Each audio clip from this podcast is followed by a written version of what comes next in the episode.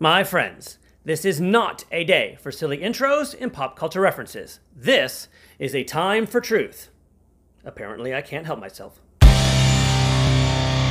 Thanks for stopping by. This is Right All Week. I am Dave. Like, sub, share. You know the drill, unless you were born yesterday. And apparently, media and government tyrannical individuals in the elite ruling class all believe that we actually were born yesterday. I want to talk about what is probably the most important subject that is not being discussed enough right now in the media. If you have watched a number of my videos before, you know I do try to focus on things that are not widely covered, not just by regular legacy media, but also by conservative media. Not a lot of people talk about the same things. I don't want to be one of those guys who talks about the same thing that everybody else is talking about. I don't want to jump on talking points for the benefit of clicks. I am hoping to disseminate essential information. I hope that this subject, however, is all over the place because because this is critical.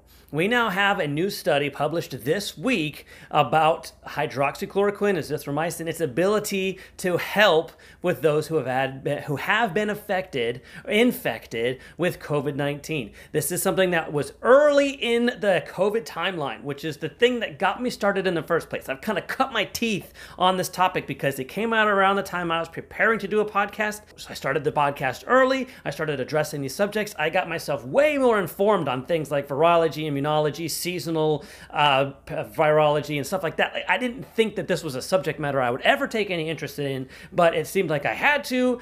Hydroxychloroquine was like the huge subject last summer.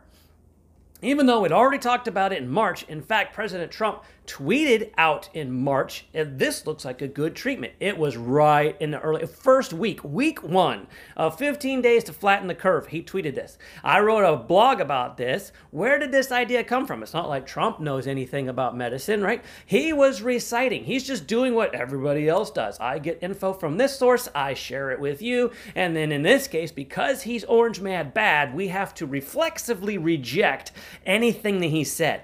And somebody who was a viral uh, he was an expert. This guy, I might be saying his name wrong. Please forgive me. Didier Renault. I think that's the best pronunciation I can do. I'm a, uh, sorry, American. I don't do well with other languages. So he was the guy who initially, this person who was revered as an expert in his field of immunology. For he had a Nobel Prize. I'm pretty sure. I wrote about this. I can't remember everything I talked about because again, a year of information fighting for freedom, right? And this guy, he's been unpersoned pretty much by the scientific community because Trump quoted him. Didier Renault says this is this is a treatment. How did he know? Because this wasn't his first time dealing with viruses. It's not his first time dealing with a coronavirus, not his first time dealing with a SARS virus. This guy's what you would call an expert. But we didn't trust this expert because Trump quoted him, and so we went in the opposite direction. Now, at the time, FDA did approve off label use of hydroxychloroquine, which makes sense when you consider the fact that it's been around for longer than most of us have been alive. Just to, to highlight that, it's one of the significant points we have to remember. Where did it come from? It was not a new drug. It was not an experimental drug. It's not what you would call a dangerous drug. How do we know? Because it was already approved close to seven decades ago. That means when HCQ, hydroxychloroquine, was approved by the FDA for use, just about anybody who was currently alive now, who was alive then, would have been a child in school at the time that it was approved. But here we are, 70 ish years later, we know better. This thing that has been considered safe to use as a medicine. Well, nope, they can't do it now. They removed about a year ago this week. They removed that emergency use, and we're saying, oh, well, we need to test more. We need to confirm more. What's also interesting, though, last year, this same month, the trials for remdesivir, if I'm saying that one properly. Again, I know as an American who doesn't know anything, right? Just your average guy recovering from a brain injury. How could I possibly be expected to say things and properly uh, pronounce their names? Remdesivir was had this huge study. Gilead, I think, is the company who was who we're working with. But guess where this study? Who were the overseers of this study? NIAID. Who do we know that works there? Oh, I think that would be Worm Tongue Fauci who was there. And that was, we started to hear all about remdesivir last year. We can't do HCQ. We're going to unperson any doctor who comes out and says, look at this, prophylaxis actually helps. And there were studies that were all over the internet and then they were all being debunked somehow, some way or another, fact checked by your totally unpartisan, uh, non biased, neutral fact checkers, right? Yeah, so they were all, all of a sudden, trusty experts who work at YouTube who work at Facebook, who work at PolitiFact, and all of these other fact checking companies. Don't trust somebody like me who maybe put the time into research. Just trust the guy who says, don't think about it, just take their word for it. Trust that guy. And there are unpersoning doctors who, oh, well, they didn't have a randomized uh, group. Well, they had like a whole office worth of patients, which was probably larger than your typical random sample group, but that didn't count. So we just removed all these. Then we had a Lancet study. Turns out that's also been debunked, and that made it in my blog as well. The Lancet study that said, oh, no, look how dangerous it is, these side effects. Interesting because, you know, FDA approved it for other uses way back then. How all the come all of a sudden this drug is it's suddenly dangerous, but then that got debunked but it was too late. The damage had been done. We're taking the off label use of hydroxychloroquine. That permission has been removed, and now it's all about remdesivir. What are the significant differences between the two? Well, now we know because a study that came out this week that I'm sharing with you today that says actually, uh, not only did they find in the early days a 60% improvement in the recovery rate of individuals who were using hydroxychloroquine and azithromycin together in the early days, it turns out actually for those who had gone significantly, we're talking about progressed conditions, and they find themselves on ventilators, which was a huge, oh, we had way too many of those, but that's a subject for another day. But those who did find find themselves in that advanced a case on ventilators, we're using these things. Well, now the study comes out and says it's up to 200% uh, improvement in the lethality, the, the dropping of those who are actually dying as a cause of it. Because we were being told way back then, hey, if you got that far, it's pretty much a death sentence. And ventilators were all the rage. We needed them so bad. But and don't use hydroxychloroquine.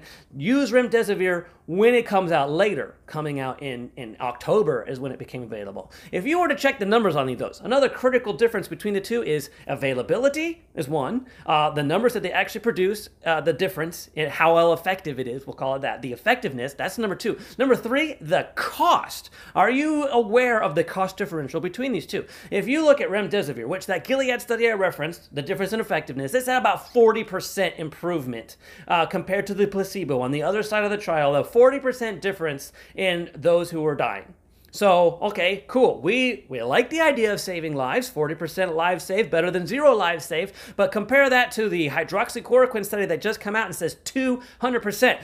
How many of you know the difference between 40 and 200? That's a pretty significant, statistically significant figure, five times the amount. The effectiveness is huge. The cost is also huge because if you were to go in America, because we pay for everything here, just like we are with the vaccines right now, Americans' tax dollars are funding hundreds of millions of vaccines around the world because it's all about the vaccines. More on that in a second. But because we here in America, we have to fund everything because that's your job. You got to pay your fair share, Mr. American.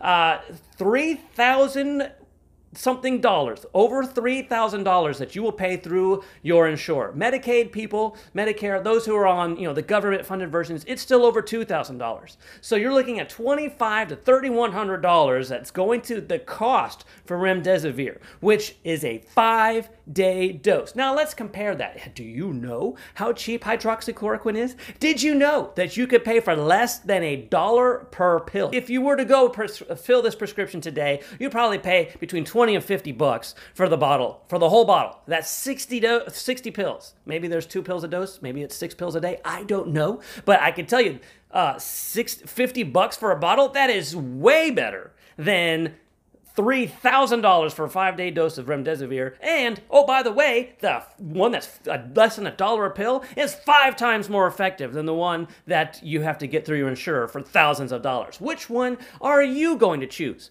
Now, we have to ask the question why are they doing it? What is the whole point? Because they didn't stop. We had another one that came up, ivermectin, which, oh, we can't do that again. Pretty much used the same strategy. Ivermectin might as well have been HCQ number two. It was the whole story. Don't do that. Vaccines are the only answer. Turns out ivermectin actually has because in India, you're only hearing bad news about India from legacy media, but actually they've pretty much turned it their whole country into their own sample group because they have multiple uh, jurisdictions over there, different leaders, different places doing different things. I'm sure you've heard about the leaders over there who have restricted the use of this pill, but have you heard of the this this therapeutic, the people who have approved, yes, you are allowed to use this. What are the rates comparatively? The rates comparatively, well, the places that didn't allow it, they had bigger, longer, more num- the numbers were greater for suffering and death and the longer time frame. Their curve was significantly more. The places that said, yes, you can use ivermectin, their numbers were significantly less. Like, again, we're looking at a difference about 98%. Would you say that's statistically significant? Now, if you were to go by the leftist rules today and say you're not allowed to take herd immunity into consideration, well, then ivermectin is a freaking miracle drug. But now all of a sudden, maybe maybe somebody needs to be honest in this campaign. Let's say somebody's going to be honest. We're going to be honest and say herd immunity has a is playing a role over there. But even with that, obviously it makes a difference if you allow certain therapeutics. But we shut down therapeutics from the beginning. How do I know? Because Fauci emails tell me so. And this is something the Fauci emails came out, and everybody's like, oh, look at gain of function, look at the origin, look at the masks. How many people are looking at the message that specifically says, I'm not going to read the email about HCQ because it is too long? Never mind, the guy sent it twice, twice. The same guy sent him the same study, the same report, same everything. And two times, I'm not, look, Fauci's like, I can't take the time to read that. I'll take the time to read this other student's entire thesis that he presented at his school because he interviewed me for his thesis. So I like that guy. But you're this guy over here, Mr. Physician who sends me a piece on HCQ, I can't take the time to read that. So that's what Fauci says, but he also says in another email, and, and again, 3,000 emails. It's hard to find all these. I'm sorry I can't, if, if I fail to share an image I will try, but if it's not here, if, if you don't see it around me, I'm sorry, I couldn't find it. But he specifically said, we're not going to focus on the therapeutics. We're not going to look for other treatments. It's all about vaccines. We got to get a vaccine out there in the market. Why is it so important? Let's take it another step further. Looking at today, where are we now? Well, here we are trying to find a way to make the Cleveland Clinic look like they're bad guys. They're trying to tell you, even if you've had the disease, you still need to go to get a vaccine. Everybody has to be vaccinated. It doesn't matter. We're not asking people to prove immunity. We're not asking people to show antibodies. The only passport they want you to have is a vaccine passport. It doesn't matter that you got sick, you and you've already killed it, and you've already got your own immunity. You need to go get the vaccine immunity. And here we go. We got a study out of Israel that did one, and the Cleveland Clinic just published their studies, and they said it doesn't make a difference. Not much, actually. It's the, the tiniest difference in favor of natural immunity. If you got the disease and the likeliness of you being reinfected, depending on which way they study it, because some people are looking into this, this doctor I saw, oh, he's probably going to get unpersoned to this doctor, did an interview and said, hey, if we look at the bone marrow, it looks like you might actually have lifelong immunity. Is a vaccine going to do better than that? I don't think so. But the actual numbers that they published were like 94 to 96% reinfection prevention for, that you're not going to get this illness again for vaccines. And it was 96 98 in favor of those who are natural. So, hey, 94 to 96%, that is that is high praise for a very effective vaccine. That that purpose is definitely being met. It is doing its job in that regard, but it's still not doing it better than natural immunity, you can't make that argument. You can't tell somebody who's already had it that they still need to get the vaccine because their numbers are at least as good, if not better. So you can't make that point, but that is exactly what they're doing. They're trying to do everything that they can. You have to get the vaccine. The vaccine was the only thing, the only acceptable treatment, and they cleared the decks beforehand. No hydroxychloroquine therapeutics, no ivermectin therapeutics. It's all about back then remdesivir for $3,000 a dose, and now all about the vaccine, which yeah, it maybe doesn't cost you personally anything when you go when you get it, but I guarantee you you're paying for it because you're an American taxpayer and our tax dollars are being used to fund the whole campaign. And the people over at Big Pharma, billionaires are being made on the on the daily. And then we're pumping this thing all around the world telling everybody they have to get it whether they've been sick or not. Again, tying it back to my message from last year, it is all about control. But I'm going to suggest there's something much more nefarious at, at, at the underlying here the goal. There has to be something. Why do we want this much control? Why do we want everybody to get vaccinated? I don't have the answer to that but there's something inside me a check in my spirit, a suspicion in my mind, my emotions are even getting engaged. Everything about me says that there's an unrevealed agenda that we do not yet know. That is the reason why they want everybody, literally everyone on the planet, to get this vaccine, regardless of their immunity status.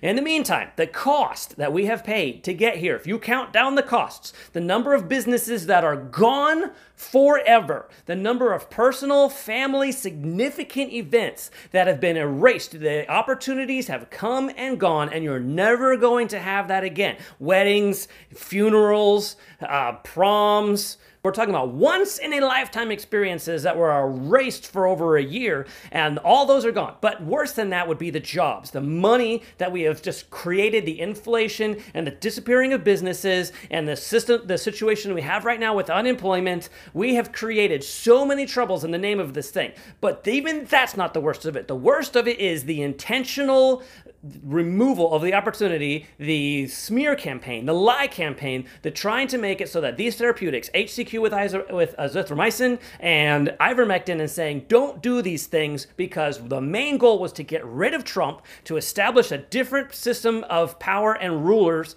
in our society, and they were willing to let people die. Don't doubt for a moment, people died. We removed a drug with the ther- as a therapeutic that had a 200% increase. Is 200% a good number? It was 40% a good number. 40 is not as even close to 20. But here's the other thing. Again, availability. When March 21st was when Trump tweeted that, that drug was available that day week one of the 15 days of flatten the curve. People could have been going and getting this prescription, treating themselves immediately. Remdesivir wasn't available until October, but even after it kicks in, it's still only 20% as effective as HCQ. People died because these people lied, and they were okay with that because of their personal agendas. They wanted money, they wanted control, and people dying as a consequence to get that. They were okay with it. This is evil at its worst. The complete devaluation of human life and the most blatant display that I have seen in a long time. This is up there with uh, what we call abortion, this child sacrifice, infanticide, the murdering of innocent, defenseless humans.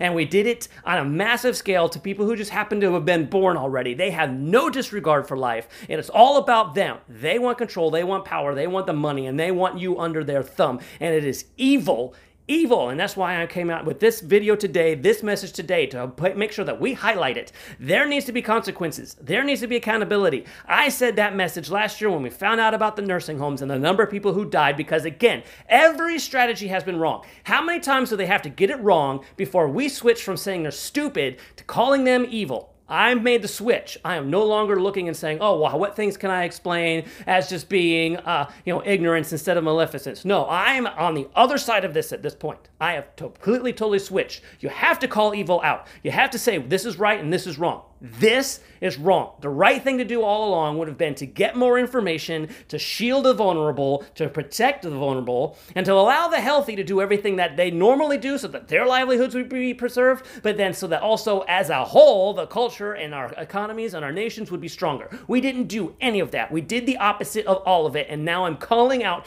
it's time to hold the people who are responsible to actually Hold them responsible. Make them accountable. It's time for consequences. Please share this message. We need to do what we can so that people can understand. We're not going to actually do anything about it if people aren't even aware of it. And I'm pretty sure right now, the smear campaign, all of the panic peddling, the fear mongering that they did last year, and now we've switched to gaslighting. We're no longer pan- uh, peddling panic. Now we're peddling fake origins and and fake improvements. Like what we're doing right now is this fake success. There's still a bunch of lies but the primary point is the same to shield those who have intentionally done this to us so that they can maintain their agenda. We need to address it. The truth has to get out there. It is a time for truth. They've been feeding us piss and telling us it's tea for a year and a half and it's time for it to end. It's time for truth if you finish this podcast. Thank you very much. I really do appreciate you. I think, again, this is probably one of the most important that I've made so far. I hope that you will share it with your friends. I hope that you'll come back for more future content, which hopefully will not be so dark. Again, this is Right All Week, and my name is Dave, and this is where we talk about what's right, how it's right, and why it matters.